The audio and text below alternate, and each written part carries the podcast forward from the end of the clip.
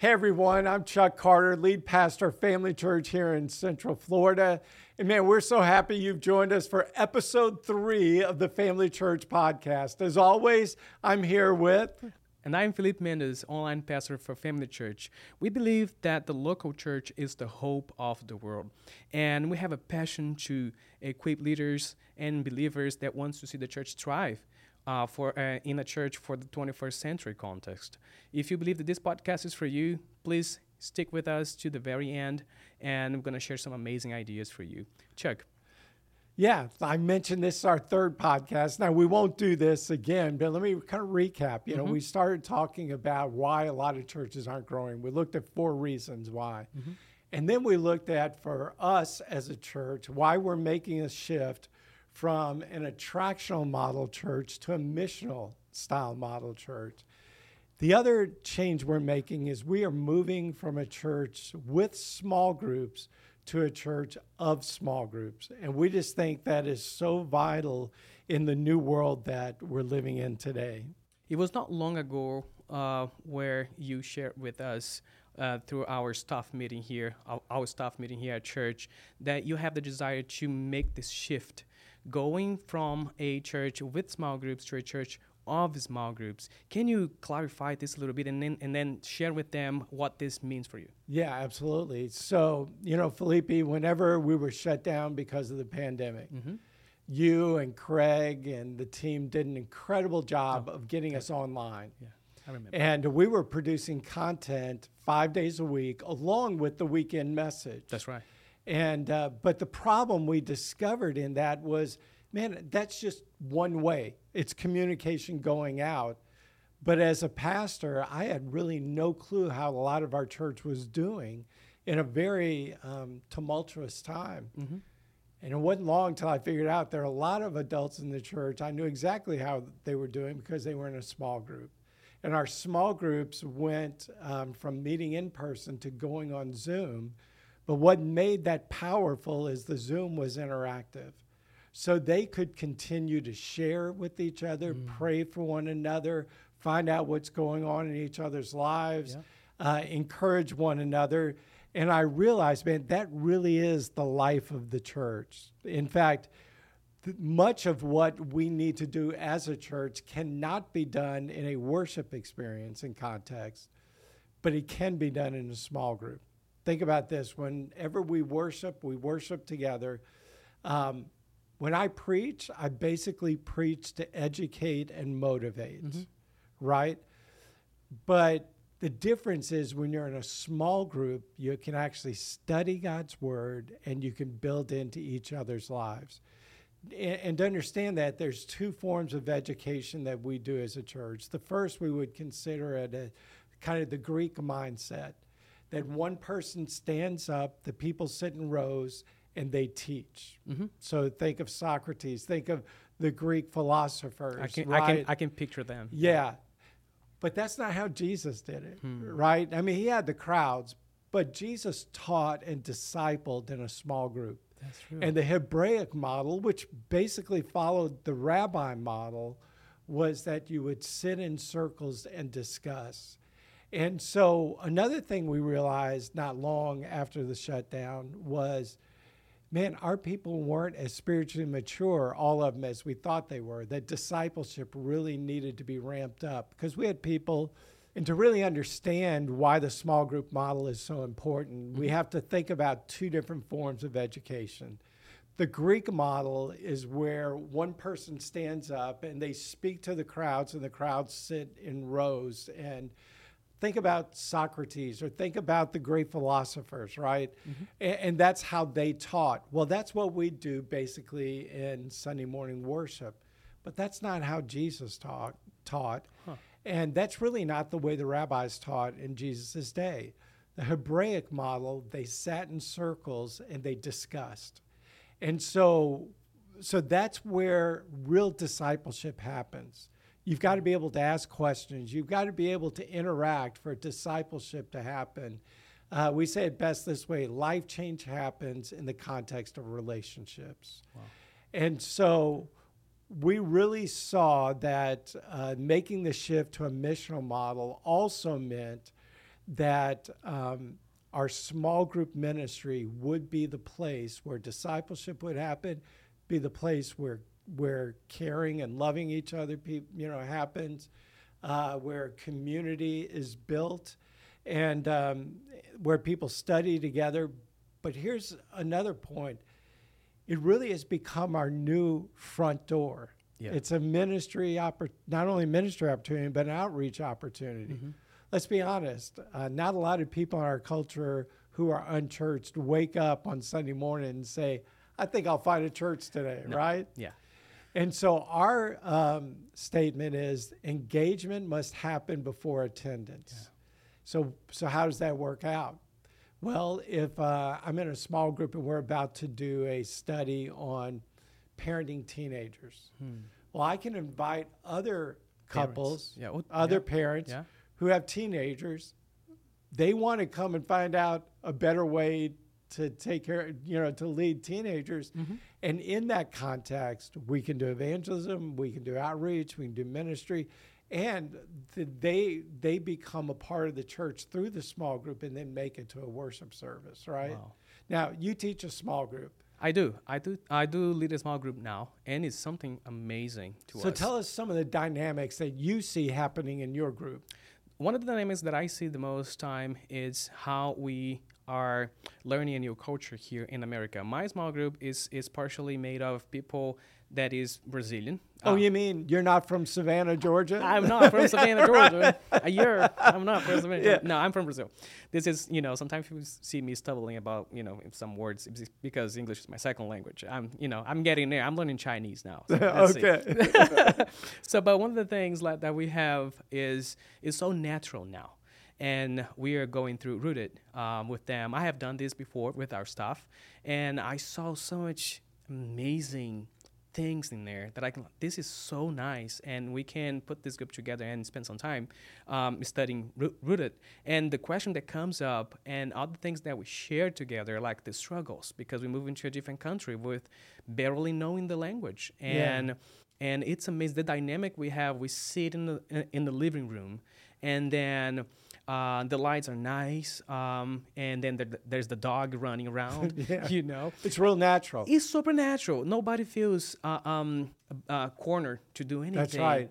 And you have shared experience together. We do. Right. So you're helping each other not only navigate a move to the States, but then uh, to encourage each other and, and, and put that piece of man, here's how God's going to help us through this. And Mm-hmm. we're going to pray for each other. We're going to take care, Yeah. minister we, to each we other. support. We really support each other. And Chuck, what are the changes in the way uh, we do things here? Family Church has changed with the new is- structure. Yeah, you know, I would say most people probably in the church, outside of our emphasis on small groups, they really don't see a huge change, but we do internally because what we measure now has changed, right? Can you share a little bit? Yeah, we um, we we elevate small group attendance in priorities really above worship attendance. In fact, it's kind of like okay, if you're in worship, you're part of the crowd. Yeah. But if you're in a small group, you're really a part of the church.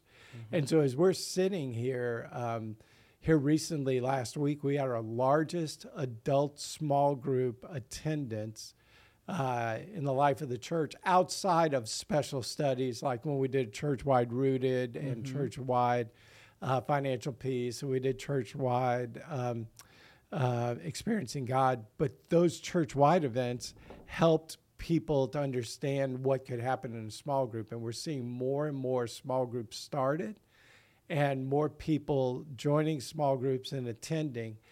And, and and they and what we also have seen is there are more people willing to lead a small group because the way that we're structured um, you don't have to be a biblical expert I was one of them. right Yeah. you just now you you are pretty versed in the bible I do. but, I do. I do know a little but you don't have to be a biblical expert Yeah. to be to lead a small group because small groups really is about just leading a discussion That's right. It feels so light to lead a small group. yeah That's it. That, that was my catch. We have we have um, right now media. Mm-hmm. So we have small groups that hit a button, teaching from some of the greatest pastors and teachers in the world. Whenever the video stopped, they look at each other and go, okay, what do you think? And the discussion begins. Mm-hmm. We also are doing sermon based small groups. So everybody sat in the service on Sunday, they heard the message, and now there are follow up questions and they discuss those questions together. This is cool. Yeah, and we also want to make it as accessible as possible. So we have ongoing groups that meet on campus. It's kind of the traditional Sunday school model. We have um, home groups that are ongoing home groups. I'm in a Tuesday night um, group, and we meet year round, right? So, but then we have semester based groups. We have a semester in the fall, semester in the spring, 13 weeks each, and then a six week semester in the summertime. And that, those are great on ramps for people who want to just try out a small group. So, um, so let's say we're doing a small group on marriage, and it's a 13 week course. Well, anybody can go in, and even if you don't connect, you can do it for 13 weeks, right? You can. And then you'll find another group because because one of the biggest fears of people going to a group meeting is what if these people don't like me and what if i don't like them and let's just be honest we're all different right That's right. so we want to give those semester based opportunities so people can really shop around Mm-hmm. until they find their tribe the people that they really connect with Well, we we have been doing we have been making this shift for a couple of to you know a couple of years now. Mm-hmm. And what changes have you seen in the people in the church? Yeah, you know, I had talked about the fact that we knew discipleship needed to ramp up. And I think we're seeing that. I think we're seeing people uh, with a deeper spiritual maturity in our church. That's so important. We're seeing um, greater relationships. We're seeing a hunger for truth, probably like we've never done before. Some of that is because of what's going on in the culture, uh, but some of it is because of of the culture that we're we're building as a church. Uh, we see more people engaged in ministries. So, to answer your question, we we really feel like we're moving in the right direction in all of these areas, and it's exciting to watch. This is amazing. Well, as my final thoughts here, I would like to mention, you know, as a small group leader, for me, it's been a blessing.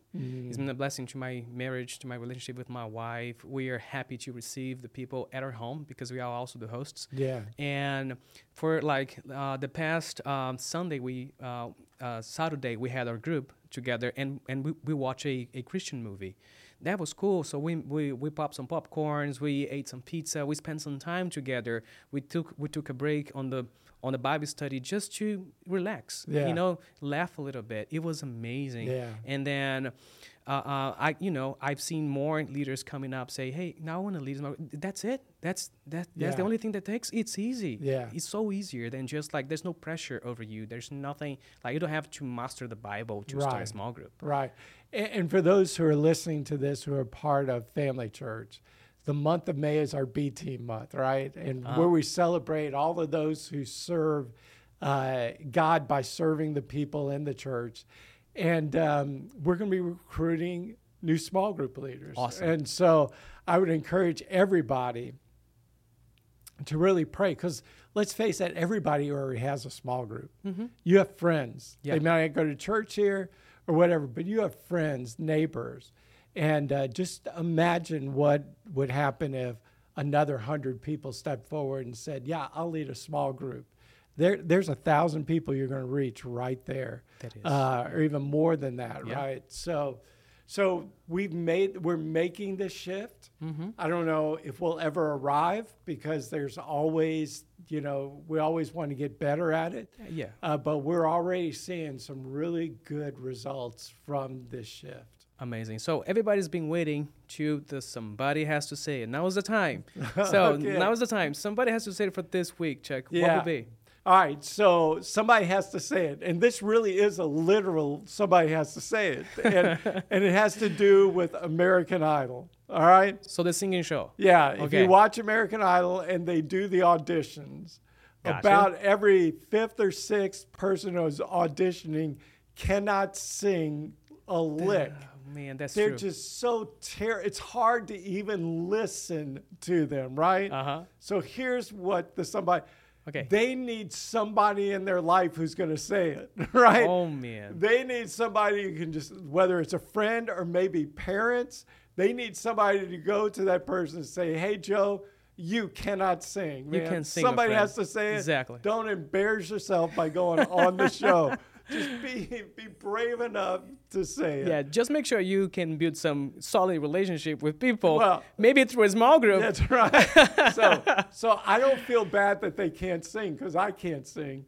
I just feel bad that they don't have a friend who's willing to say it. Just stop them. Like, don't go, That's man. right. You're gonna be ashamed. Don't That's go right. there. Well, All right. wrap us up, Felipe. I will do. So, thank you for joining us today.